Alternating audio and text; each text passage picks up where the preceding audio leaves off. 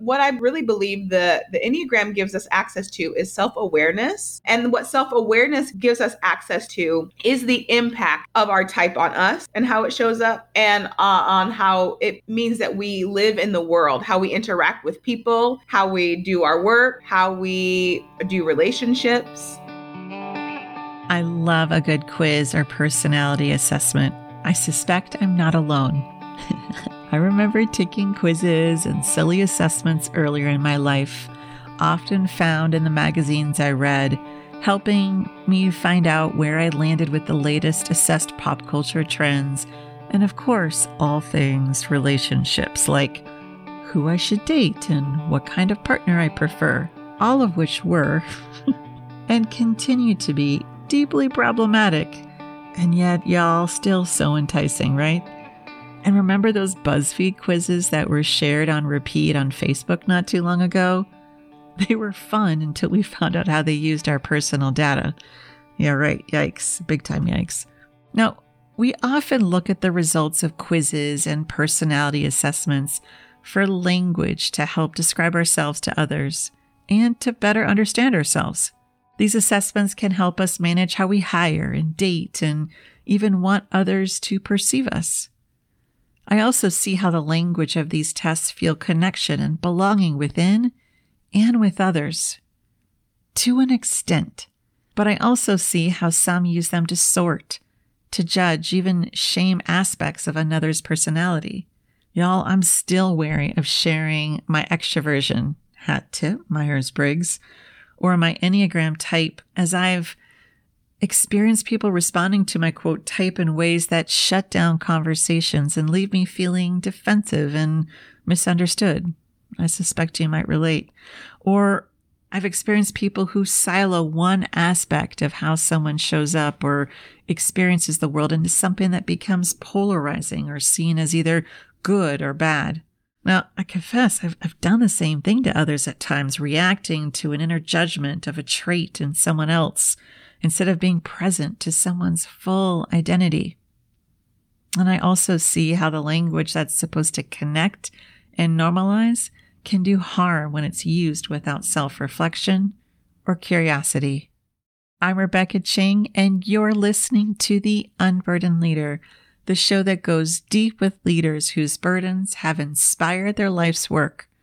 Our goal is to learn how they've addressed these burdens, how they rise from them, and become better and more impactful leaders of themselves and others. We all have questions about ourselves and others, so it's no wonder that we seek tools to find some answers. Now, I remember when I first took the Myers Briggs assessment back in college. During a resident assistant training, I had the opportunity to, to take this assessment, and it was a powerful and enlightening tool. I still appreciate it. I even took it again years later at another training and it came out with nearly identical results. You know, this test helped me understand how I recharge and how why others recharge differently and why I connect with people the way I do and why I'm drawn to do and learn what I do. Now, I know lots of folks swear by strength finders. This one left me wanting. Now, strengths lovers out there don't hate on me. My colleagues who love the Strength Finders assessment say my lukewarm response results from not having a good Strength Finders consultant to help me understand how my individuation and my woo and input make me, well, me. Eh, maybe. There are a handful of other assessments that are well used, especially in the business space, like the DISC and Hogan, but one that has really challenged intrigued and even transformed me is the Enneagram. Now, several years ago, a colleague lent me her copy of Richard Rohr's book on the Enneagram. She put it in my hand and said, You have to read this. It is going to change your life. And she is far from one for hyperbole. So I listened and read this book. And Rohr's look at the Enneagram was from a faith perspective. And I was really intrigued by the holistic approach to understanding ourselves and others. Now, there are many layers of the Enneagram that left me honestly a bit overwhelmed initially and not clear on how to integrate all of this information. And then I took my assessment and subsequently dug in to learn more about my type. Oof. my initial thoughts left me wondering if the Enneagram should be dubbed How to Feel Shitty About Yourself. Wise and seasoned Enneagram experts subsequently walked me through the layers of my assessment results and reframed my initial responses to learning about the core motivators of my type as well, indicative of my type. Fitting, right? And I, I value how systems like the Enneagram can further a deeper understanding of ourselves so we can in turn lead ourselves and others from a place of health. Now, my guest today is shaking things up around how we experience and use the Enneagram. And I am loving how she integrates the Enneagram into her anti racism work and writings. Jessica Denise Dickson is a life empowerment coach who believes that when Black women heal, the world heals. She believes the path to personal and collective healing comes through examining the systemic issues that impact each of us and unraveling oppressive systems from our personal, internalized, and collective worldviews. She utilizes the inner work of the Enneagram within the context setting of anti racism to create healing environments for her clients in one on one work, group work, and with organizations so that every human can live more authentically with self trust, self safety, and fully embodied freedom that is collectively sustained and celebrated. Sounds awesome, right? Now pay attention to what Jessica loves most about the Enneagram. Hint, it's what many of us love about it too. And listen for Jessica unpacking her Enneagram type and her take on how to go about learning about your type and what to caution against. And notice Jessica's pushback in using the Enneagram as a tool to restrict or exile parts of you that you don't like, especially when doing anti racism work. All right, everyone. Now, please welcome Jessica Dickson to the Unburdened Leader podcast. Jessica, welcome. Uh, thanks for having me. I'm excited to be here as well. We are going to cover a lot of territory. And I, I want to start off just the time of this recording. There's a lot going on in the world, on top of mm-hmm. just a lot going on in our own lives. And the commitment to care and keep caring is both brave and hard work, especially right now.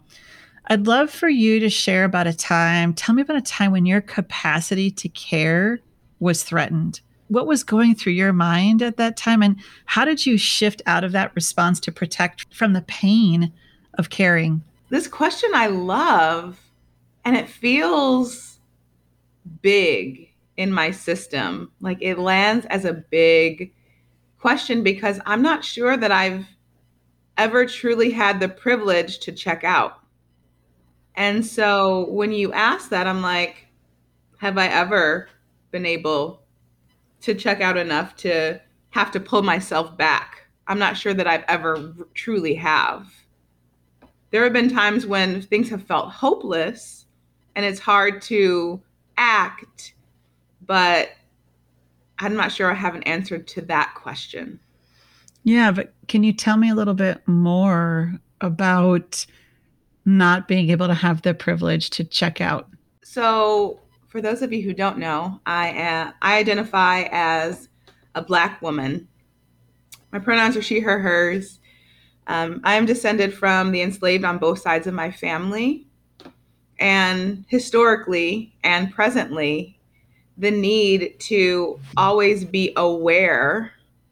If I am not aware and acting for my safety and for the safety of other people like me, who really will? Hmm. And so I have this experience of needing to be aware because I need to know how to protect myself. I know I need to know what are the threats to my safety. And so the thought of, yeah, sometimes capacity to care is low, but it's never been an option to check out. Hmm. Thank you for that. how do you respond when your capacity to care is low? What's going on yeah. when that's what's going on around you? What's what is draining you when your capacity gets to to care is, is that low, gets to be that low? Yeah.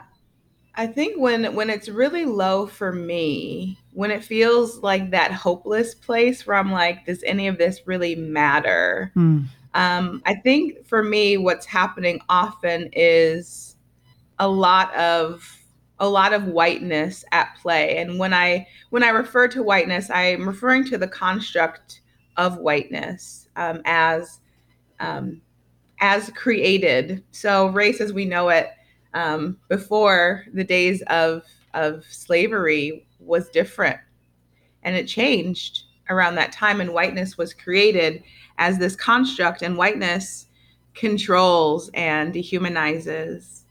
And so when when it feels like there is a lot of dehumanization and when it feels like there is no space to be fully human because of the violence that comes from whiteness, that's when it's the hardest for me.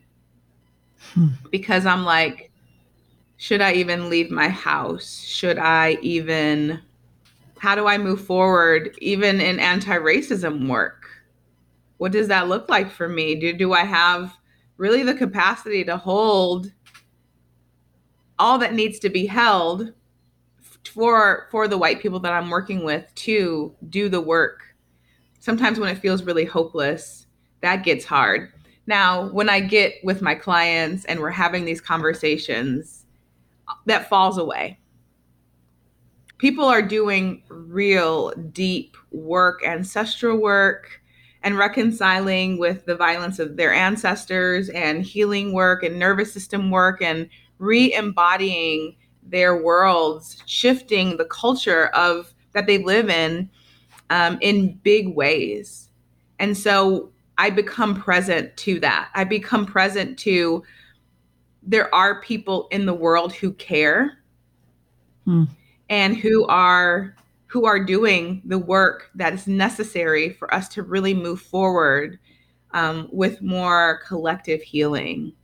And so I show up and they show up and then I remember I remember why I'm doing it all. Cuz I see how big of a change that can happen in someone's life through the work. And that's some meaningful work and when there's meaning yeah. there's rejuvenation, there's clarity, there's yeah. energy there.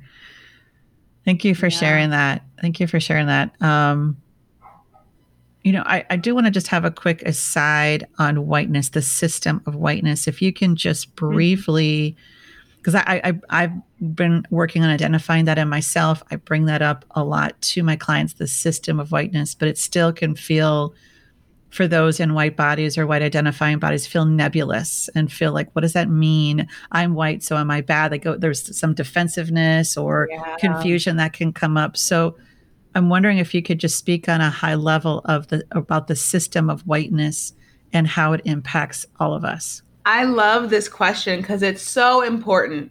Because when I'm one of the first things that when I'm doing work with white people that I talk about is the culture, the system of whiteness, and the specific characteristics that are part of it.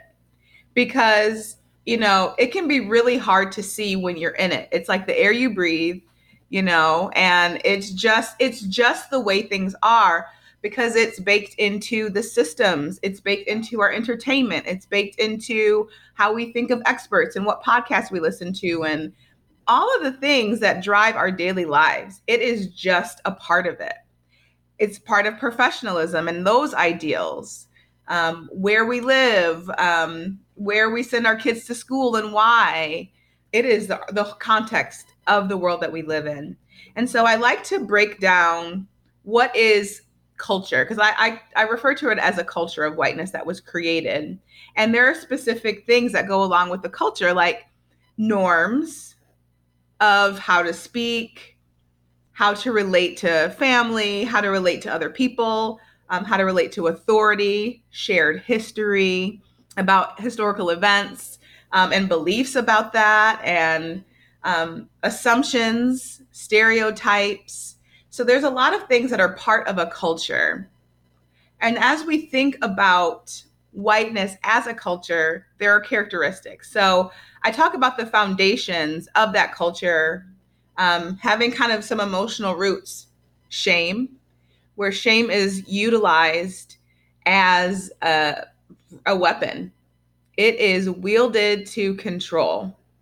Um, I talk about denial, where when bumping up against things that are hard, that defense of denial just pops up, minimizes um, and invalidating um, other people's experiences. I talk about fear, um, wielded also as part of this system of whiteness where um, people who don't have power have to fear people in power. The people in power are afraid that those who don't have it are going to um, band together and arise against them, that we have to fear each other. So that creates more disconnection. Um, so, those are kind of some of the foundations, along with scarcity, that there's not enough. There's not enough power to go along around. There's not enough. There's not enough. You're not enough. I'm not enough. And so those are kind of the foundational things that I that I talk about. But then also there's other char- characteristics like perfectionism, where your personal where your your your mistakes are seen as personal failings or inadequacies. They're not seen as a, a human thing as it's a human thing to make mistake. No, no, no. We see things like individualism, where you know this is often why white people don't feel like they're part of a culture. Everyone else is but white people are individuals. And that's because of this culture of whiteness that values that. There's other things like um, an aversion to conflict and defensiveness. So when tense things happen it usually is put back on the person who brought it up and so, therefore, it is really hard to have forward motion or talk about some of the hard things and specifically maybe that person's role in perpetuating the hard things or complicity with the hard things because then the person who brought it up is the problem because mm. because often the white bodied person does not in in your nervous system have a difference between uncomfortable and unsafe and challenges have have can have um, the nervous system of, of the white body person is conditioned to see any kind of challenge as unsafe when really you might just be uncomfortable. And maybe the thing that's being challenged is not your actual safety but your privilege. But sometimes when people have clung so much to this culture and construct and system of whiteness they don't know that decentering themselves is or um, decentering whiteness, excuse me, is not the same as making themselves smaller. That you actually get to experience more of yourself when you decenter whiteness, because whiteness makes all of us smaller. And so we have to look at where have I actually, you know, taken on whiteness as as me, mm.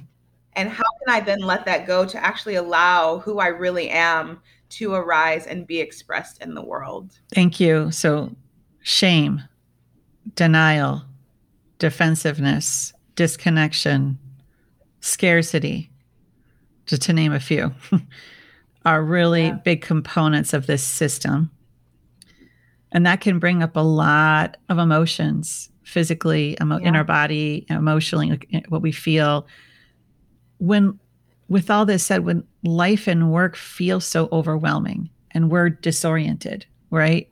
Discomfort and, uns- and, and unsafe, right? You're, we have a discomfort problem, particularly those in white bodies for sure. How can we be the best stewards of our emotions without doing harm to ourselves and others? I like to say to my clients that shame is just an emotion. It's something to move through, not something to become. And because it's wielded in white supremacy, um, people take on shame like it is who they are. Like they are shameful. They should be ashamed. They should be ashamed for challenging. They should be ashamed for their racism. They should be ashamed for all these things. And my encouragement is that when when you start to see shame not as white supremacy holds it and wields it, but as an emotion to move through, it helps you um, with your around your capacity to move through it. So when you have the capacity to move through it, you don't get stuck in it. You don't get stuck making it about you. Um, and that is something that really opens up a lot of space. Because when you can say, oh, okay, so I'm human and humans make mistakes. And I've been conditioned um, with these racist ideologies I, that I didn't even realize were racist. And okay, I feel shame about that. That is such a good thing to feel because it means that you're human. It very much means you're human. Now, in our society, we do not have the skill to move through shame. And so my, you know, my advice is to really hold yourself. So when I'm working with clients, we we do a lot around the nervous system, a lot around reactivity in our in, in our nervous systems, and what does it all mean? I think that there's this um, there's this idea like you know trauma is like really having a comeback right here. It's like everyone's talking about trauma, and which is really really good, but I think that we need to bring a lot more nuance to the conversation now, because the white bodied person often is conditioned to um, have a trauma response when privilege is challenged. And so when we start, and when the white bodied person starts to do work around the nervous system and say, oh, no, no, no, I actually am safe. I look behind me, no, no tiger's chasing me. You know, no one's going to take away my home for um, you know, for doing anti racism, like the level of safety that I have actually is very secure, then I can start to look at these things and not, you know, not internalize that shame. You have an interesting take on shame and where, and I, I think this is an important one where we often don't want to recognize our shame, but it's a part of the spectrum of human emotions, right? And so by acknowledging it, and recognizing it and starting to build you know like you said we have a we're, we're, we struggle with how to deal with it as a culture. Yes. Mm-hmm. shame resilience is is not easily accessible for a lot but i appreciate that piece to say whoa this piece that says i'm terrible i'm horrible who do you think you are? Wow okay that's one of these but we if we lead from that or just try and stuff it and deny it it has so much power over us. Uh, but normalizing its presence gives us a chance to respond to it differently and lead it differently. So I really, really appreciate that take. How do you navigate your own personal growth um, and healing and move from kind of insight, like figure all these things about me, to then taking it to impactful action? So, one of the things I'm committed to as a coach, I consider myself a healer, is to always be doing my work. And I don't think that we always have to be looking for our work. Um, I think that often our work just shows up right in front of us, and we can choose to turn a blind eye to it, or we can step into it and move into this next level of our humanity. And for me, um, that's always that's always happening. That is always happening. One of the things that I love about the Enneagram is that it gives us language. It gives us language where we may not have had language to understand our own experience. Hmm. And so I lead with the type eight on the Enneagram. And, you know, that comes with its own with its own stuff. It comes with a hardened heart or or feeling like not even a hardened heart, but needing a lot of protection around my heart. It comes with a lot of can I trust you to not betray me before I open myself up? And it comes with just so much, so much, so much, so much, so much. my system appreciates eights because there's no bullshit. Like it's just here it is. Let's do the thing and that that cultivates safety for me. So I just I appreciate mm. that, and I I feel like I've read that eights are one of the more rare types. But I also have heard folks kind of give, oh, eight, like they get scared of eights. I'm like, no, eights are my people. Like, like I just know where they stand. If we want to go and get something done, I want to be with an eight. And you integrate your teachings on the Enneagram with your anti racism work. I'd love for you to tell mm-hmm. me about the time when you started to connect the dots between the two. Yeah. Well, first I want to say a little bit about about the 8. And some people do say that it's the rarest type and there's no real data. There's no real data for that. Um so you can maybe some people say 4 is the rarest, some people say 8's the rare. You know, it's like okay, you know. Doesn't matter. It really knows and doesn't really matter and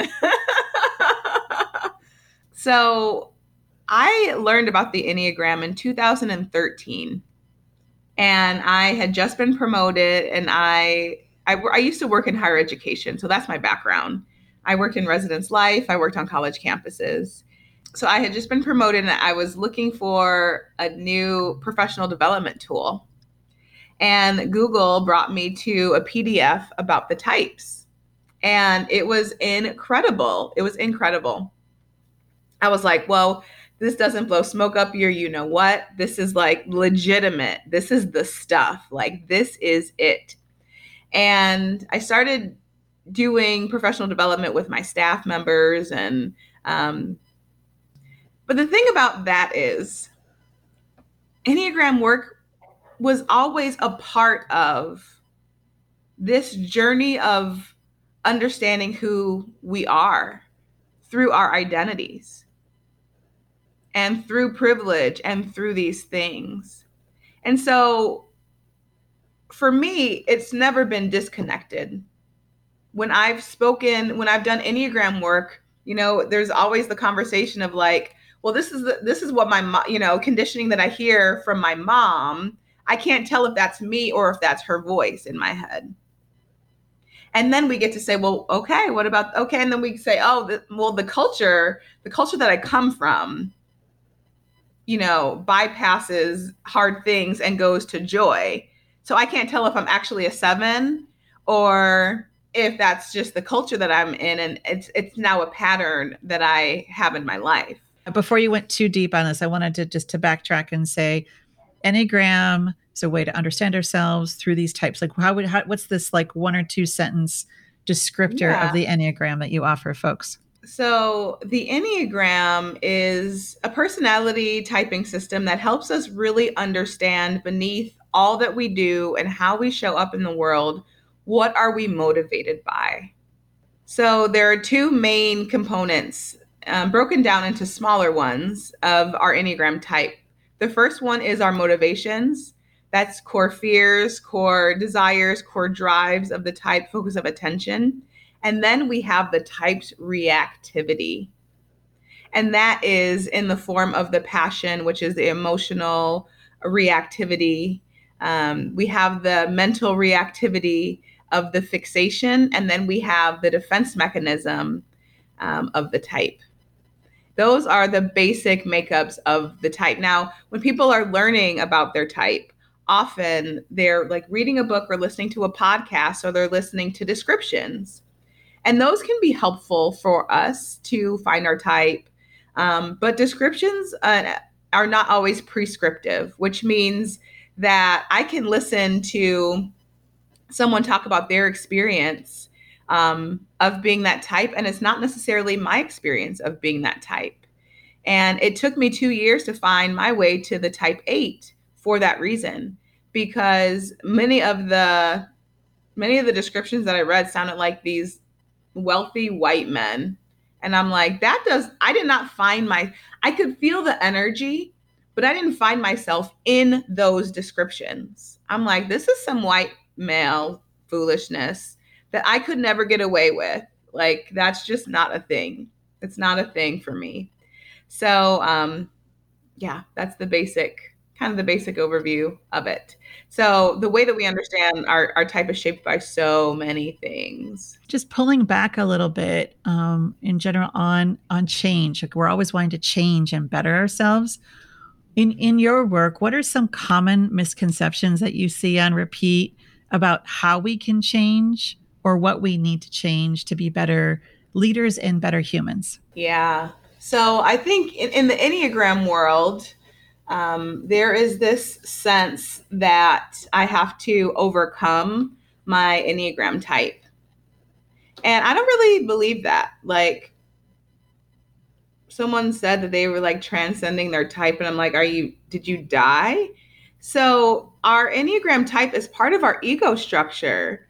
And our ego structure is a very necessary part of our humanity. No one is walking around without an ego structure. We all have one. It's it's a necessary part of who we are. So our type is not necessarily something to transcend or overcome. Like someone's like, di- people are like, diagnose me. And I'm like, what? What are you asking me to do right? I don't even understand that request. Like, Penny, please stop. um, and I think that there's that idea, but what I really believe the the Enneagram gives us access to is self-awareness.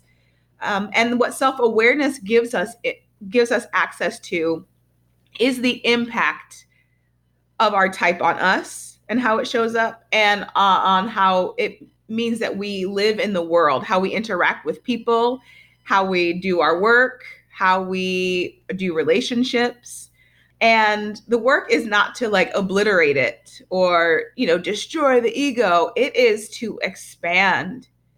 It is to understand this is my default way of showing up in the world and it's important for me to, that I have different ways of showing up, that I can expand beyond this because the Enneagram, uh, you know, I talked about motivations and reactivity. That reactivity is the protection that our type has for us.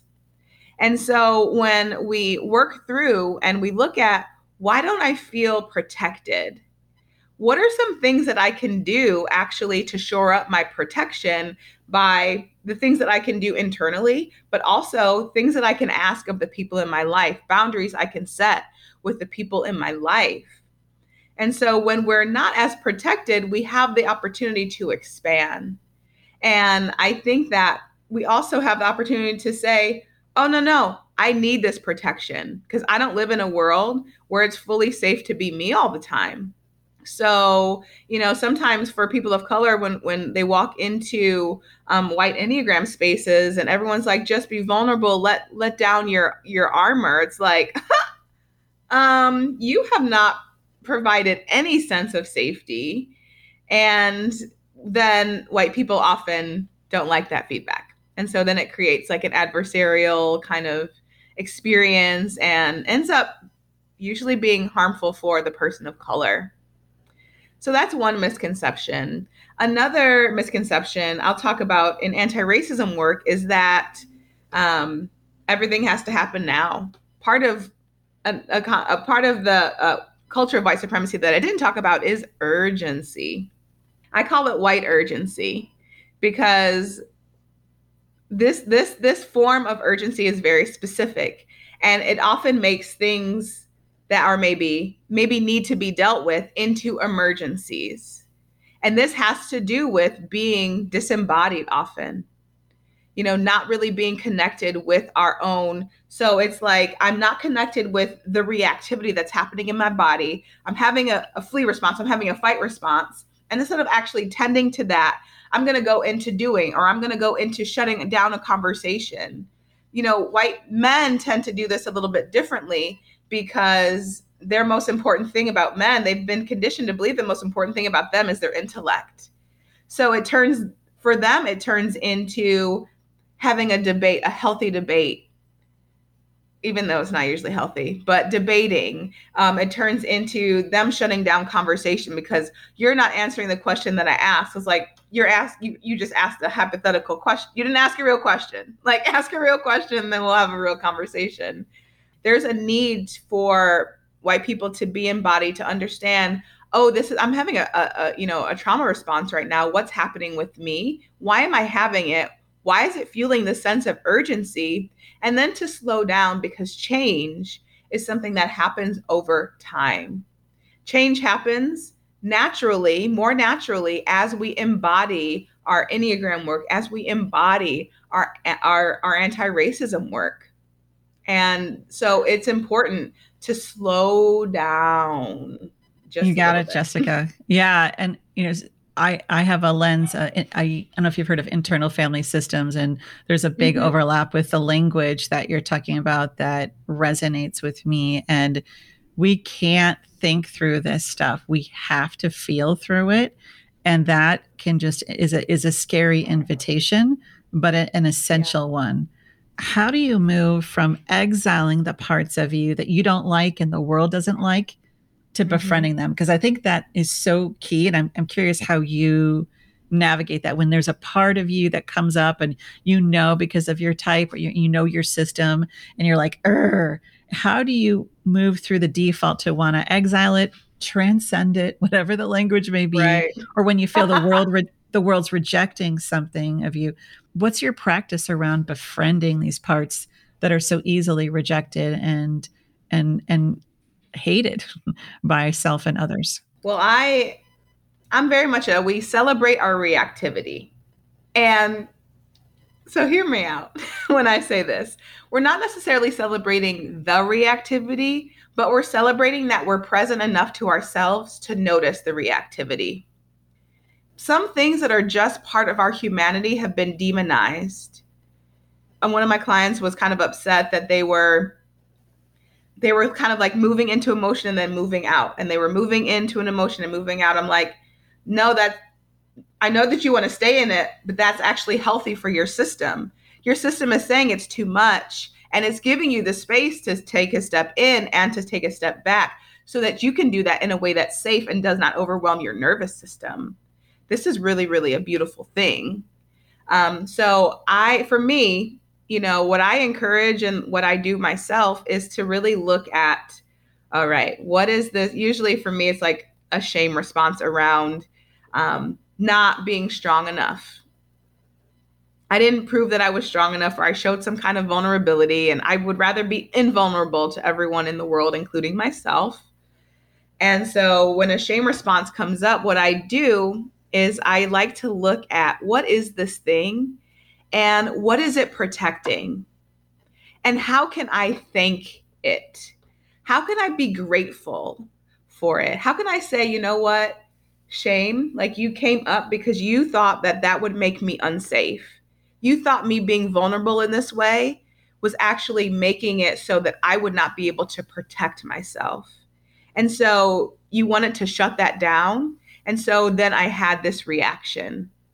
And I I mean, for me it's it's a lot of a lot of dialogue, a lot of holding myself and holding my body literally and having that dialogue and reminding um, these parts of myself, no, no, no, I'm not unsafe.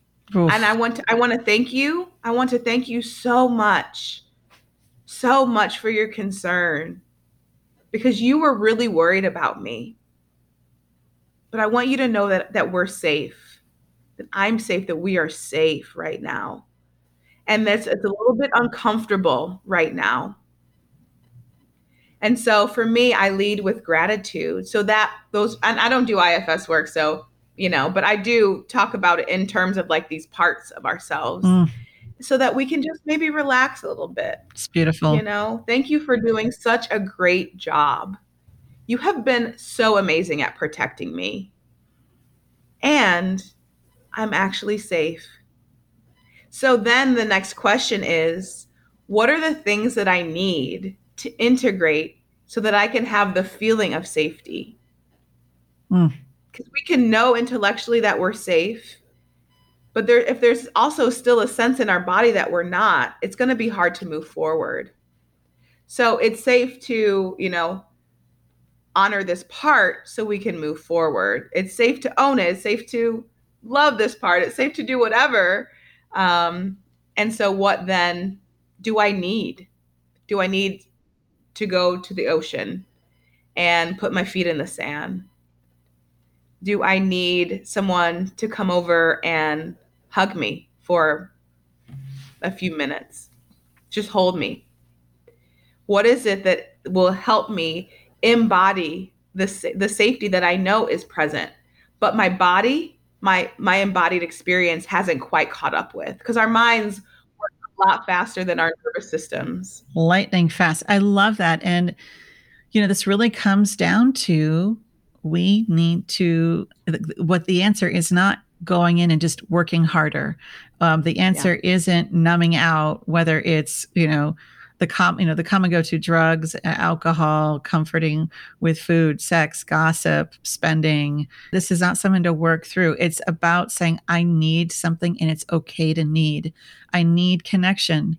I need to get away from my workspace and you, know, you and I live in San Diego, so we're fortunate to be able to say go in the ocean and get yeah. to the ocean, you know, but whatever that might just be. And that's not the cure.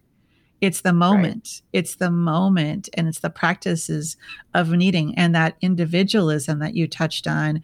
And I'm really focusing on this lately, realizing this is probably my biggest growth edge and my default is that I need to like it's almost um, a flaw to not push through and suck it up, chin mm-hmm. up, bootstraps, yeah. and and and recognizing I'm from Minnesota, so I mean, like you know, we brag about shoveling snow in below yep. zero weather. You know, I mean, that's yep. like a badge of honor. And walking to school, I mean, I have the stories for real. you know, walking to school in the I'm snow. from Michigan, so. so you get it, you get it. And so it's so I think that that piece of because I could hear I could hear some people listening to you like I need to reach out to a friend. I need to go get outside, get to near the water, in the water. Like, oh, Rebecca, no. Because along with urgency is this, it's BFF of efficiency.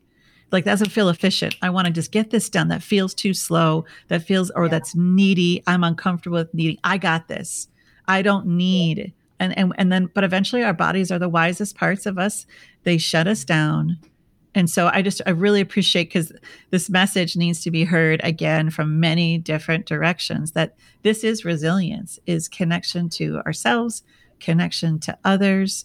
It's to be embodied. It's connecting not just through our intellect, um, yeah. but to the world around us. So thank you. Well, one thing you said is it's not a cure.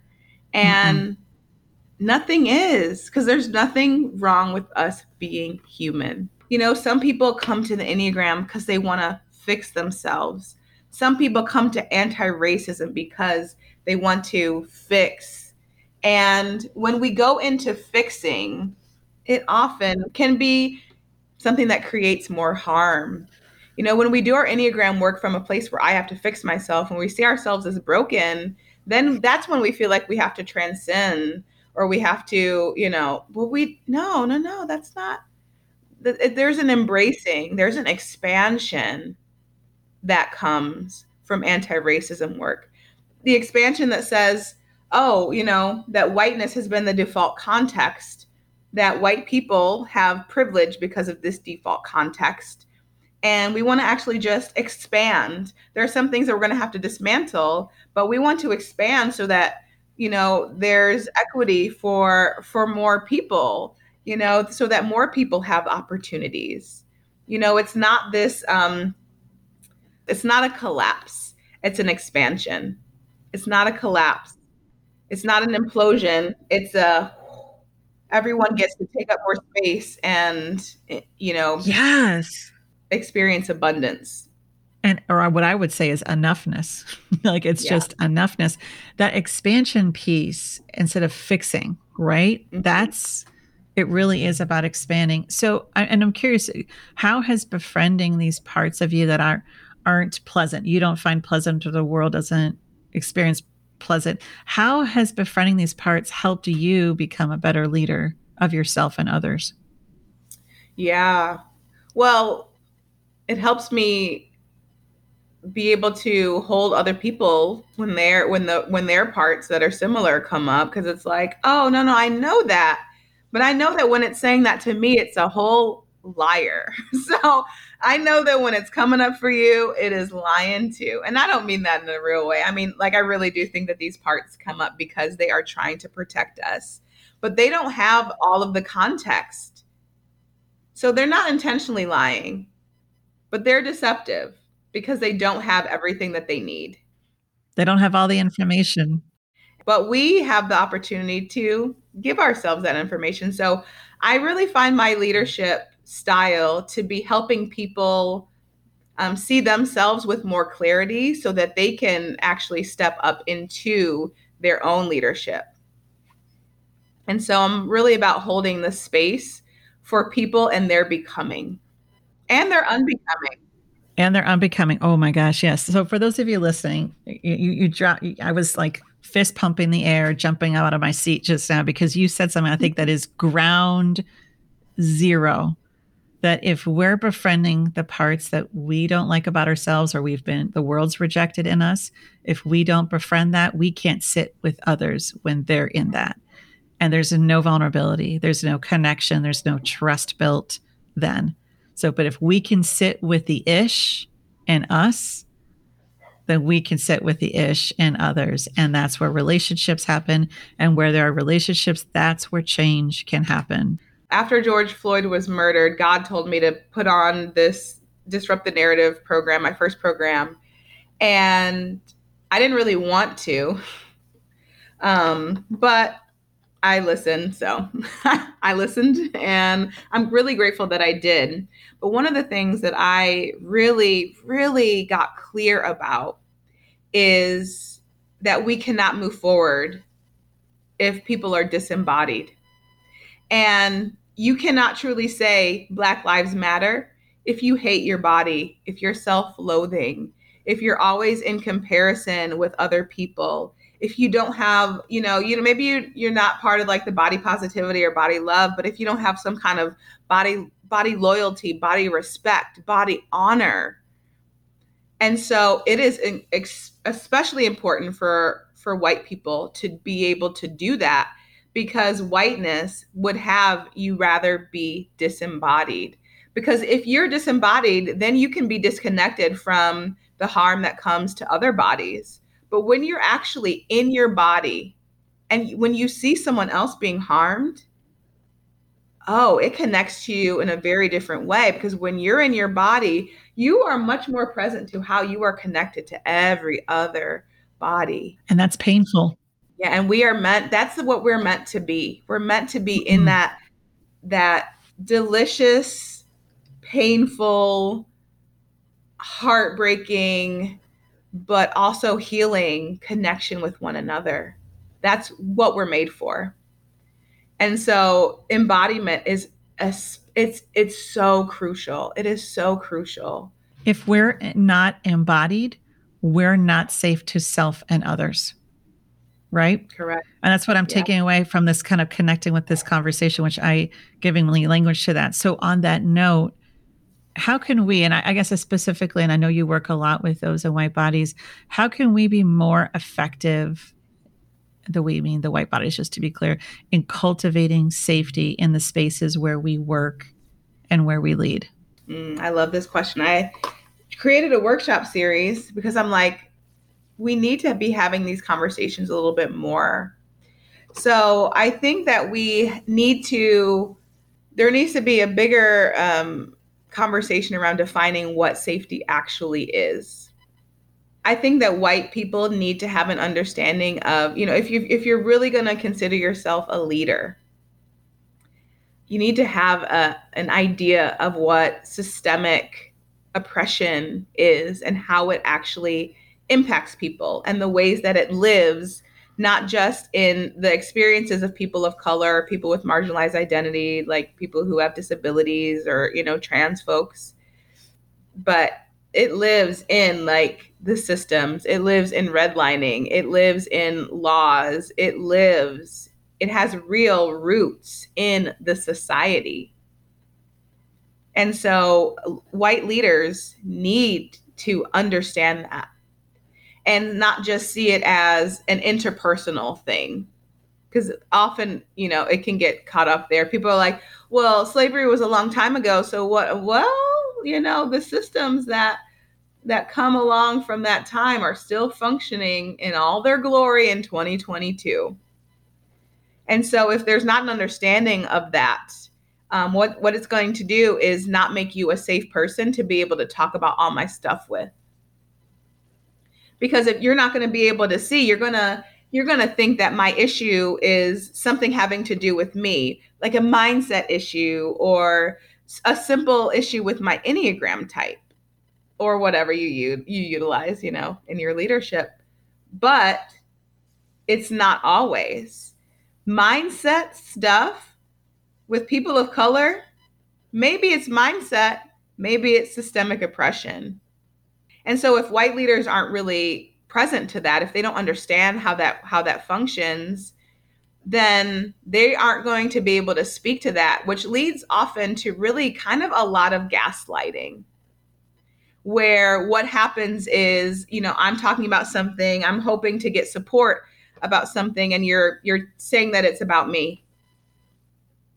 When it really might be that there was some sy- systemic racism. There that there were microaggressions that were happening you know that it wasn't actually just me. And so we need people who are going to be able to speak to that and to be able to hold it when we speak to it. You know i've had people and that's been my experience you know well, i'll speak to it and then if the leader can't hold it then i'm left feeling alone. I'm left feeling invisible and I think that most people who are committed to their leadership don't want to leave people feeling that way. No. But it takes work, it takes learning, and it takes your own embodiment to be able to do that. And it's worthy work. It is worthy work. 100%. So, as we grow in how we lead ourselves and others, how can understanding what drives us be a true tool for not just internal change, but also systemic change. Yeah. So I think I like to think of those things that drive us. I like to think the, of of them as strengths that we have for ourselves, but also gifts that we can give to other people. Um, you know, I have a close type three friend, um, and the type three is like the achiever, the star. Um, and what she brings to me is an insight about you know, how to talk about this thing that to me just seems very normal and very kind of mundane about maybe an aspect of my work. And for her, because she's looking at that's her focus of attention, she's able to pick out at it and help me expand the way that I'm even able to speak to some of my stuff. As an eight, I, you know, there's a focus that eights have on power. You know, where's the power in the room? Who's holding it? Are they wielding it well? Is there systemic power that is harming? You know, there is uh, there is this this focus of attention. But one of the gifts that the eight has is empowering others to arise in their own power. And so I think that as we move forward, that becomes what we offer to the world in our personal life, in our anti racism journeys. You know, people who are committed to anti racist practice, they're going to bring all of those beautiful strengths that come with the type. And they're going to be able to set the world on fire in a beautiful way by dismantling whiteness and allowing the true beauty and the true depth of their soul um, come and be present and and run in the world. Well, to me, this is this is hope. Um, it's a, it's a it's a hope and and how what makes the best of us is not just for us to hold on to but it is even our mandate to give back to the world not just for us to navel gaze and and to understand yeah. and strategize but it's like okay i get to know myself better befriend lead myself better and then i am in a position to share that with the world and i the excitement and the joy that that you just shared that with just echoes in my system because then that's where the collective right is that's where the collective if we're all showing up. So uh, yeah. you know shifting back to safety and even on this topic then tell me about a time then when you felt safe to truly be yourself and what was happening that supported your system to show up authentically? I would say this happens the most with my friendships. There are people in my life who have made it through all of my I'm gonna I'm gonna you know put a toe in and then take take it my toe out. All of the me testing the waters to see if they're gonna be able to hold me. It's something that happens very automatically. but the people who have made it through, I have such a deep love and appreciation and gratitude for them because I would not be able to, I wouldn't be who I am if it were not for the love that they give me when they see me fully, when they see me in my humanity, which I have to be honest, sometimes I'm like, who wants to be human? Can I go back to being some like robot who just gets things done and is killing it? you know, why do I have to feel these things? Like, um, but they see me even in that, and they see the tenderness of my heart. Um, and in those places, you know, when I can just like bawl my eyes out and know that it doesn't change anyone's anyone's feelings about me you know? I'm real i feel like i'm always dodging people's perceptions of me because because i'm the strong one. And what happens when i'm not? Do i get to not be? And with them i don't always have to be. And that is a complete gift to my soul mm. it's it's an affirmation of my soul not just that. a validation of my type but like deep affirmation of who I truly am. So, people who are there for the haul to let you take your time to warm up, to trusting the relationship, and then to be really seen and witnessed and still held. Yeah. It's a beautiful thing. I love it. I'm curious, Jessica, is this work that you're doing right now? Is this what you thought you'd be doing today? Um, no, not at all. Uh, this isn't what I expected. Um, but it has been beyond, beyond a gift, beyond a gift to me. And even when I started my business, I started my business really with the belief that when um, when Black women heal, the world heals, and I believe that so, so in the, just in the depths of me. But I didn't, and I always knew diversity would be a part of the conversations that I have about the Enneagram because it always was. To me, it's like what you talk about when you talk about the Enneagram. You're never just talking, you're not a disembodied type. So you, you would never just talk about your type. Yeah. It has been a gift. It's beautiful. So I'd love to shift as we shift into some quick fire questions as we wrap up. Um, oh, this has on. been a delight. Okay. So Jessica, what are you reading right now? Hmm. Am I reading anything right now? I would say the closest thing that I would come to mind is All About Love by Bell Hooks because I'm running that book club soon. That book is a game changer, and I know anyone who reads so it is shook permanently. what song are you playing on repeat? Oh, I like this question. Do I even have a song right now? Really, right now, what's on repeat is Hamilton. So um, you can almost pick any song, but um, My Shot. That's my go to Hamilton song. when I saw Hamilton, it, I literally had to hold my body in the chair because I wanted to stand up the whole time and just I yes. I cried so hard the first time I saw that that hmm. musical. Mm. It's powerful. Best TV show or movie you've seen recently? Everything Everywhere All at Once. It's a movie about the multiverse. And I just so everyone knows, I'm a crier. It's a thing. Um, and OMG, like a third of the way into the movie, or maybe two thirds of the way into the movie, I'm just crying the whole rest of the movie. It is powerful. It is powerful in ways that I had no idea when I went in the first time, but it is excellent.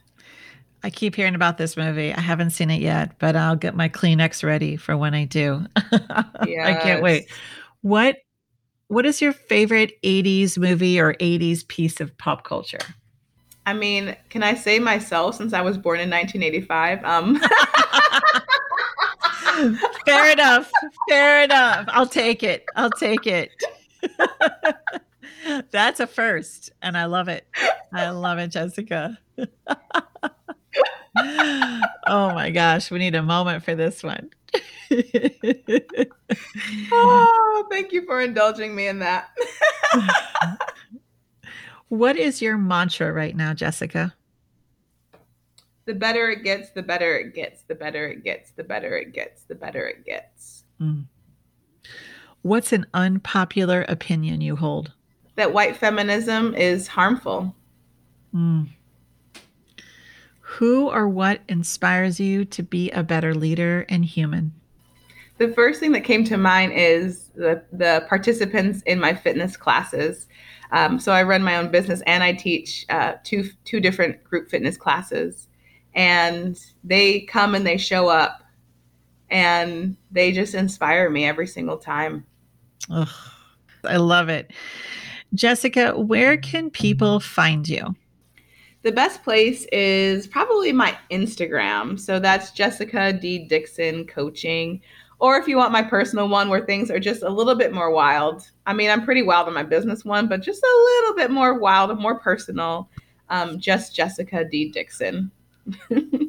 awesome.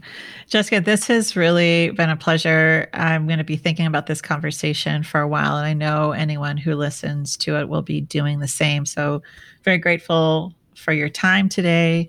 Just grateful for how you show up in the world and appreciate it getting to know you today. So, thank you so much. Thank you so much. Thanks for having me. This has been just a really good conversation for me, and I'm just very grateful. The next time you take a quiz or dive into a system like the Enneagram, I hope you see these assessments as tools as opposed to something to use to globally diagnose or perpetuate dogma. The seductive default to silo or other is a slippery slope from the important data you can glean about yourself and others when exploring personality assessments. Jessica reminded us today the power of nuance and seeing systems within systems as we explore better understanding ourselves and those around us with assessments like the Enneagram.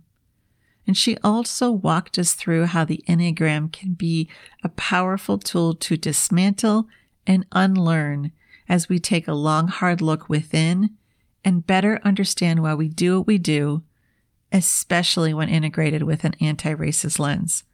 So I'm curious, how do you engage with assessments like the Enneagram? What are ways you can go back and dig deeper into the results and learn more about your motivations and responses to those around you? What practices can you put into place so you can use assessments for deepening understanding versus judging and demeaning? Now, while we enjoy assessments like the Enneagram, let's make sure not to weaponize them or fall into reductive traps. Stay curious and connected to your inner system and to others. And remember the multitudes that make up you and those around you. This is the work of an unburdened leader. Leading is hard. Leading is also often controversial as you navigate staying aligned to your values, your mission, your boundaries.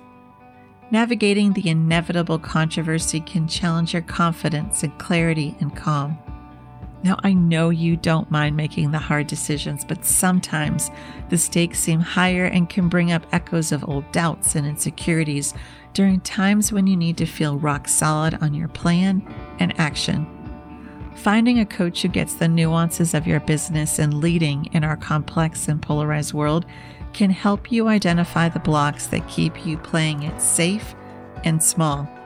Leading today is not a fancy title or fluffy bragging rights. It is brave and bold work to stay the course when the future is so unknown and the doubts and pains from the past keep showing up to shake things up.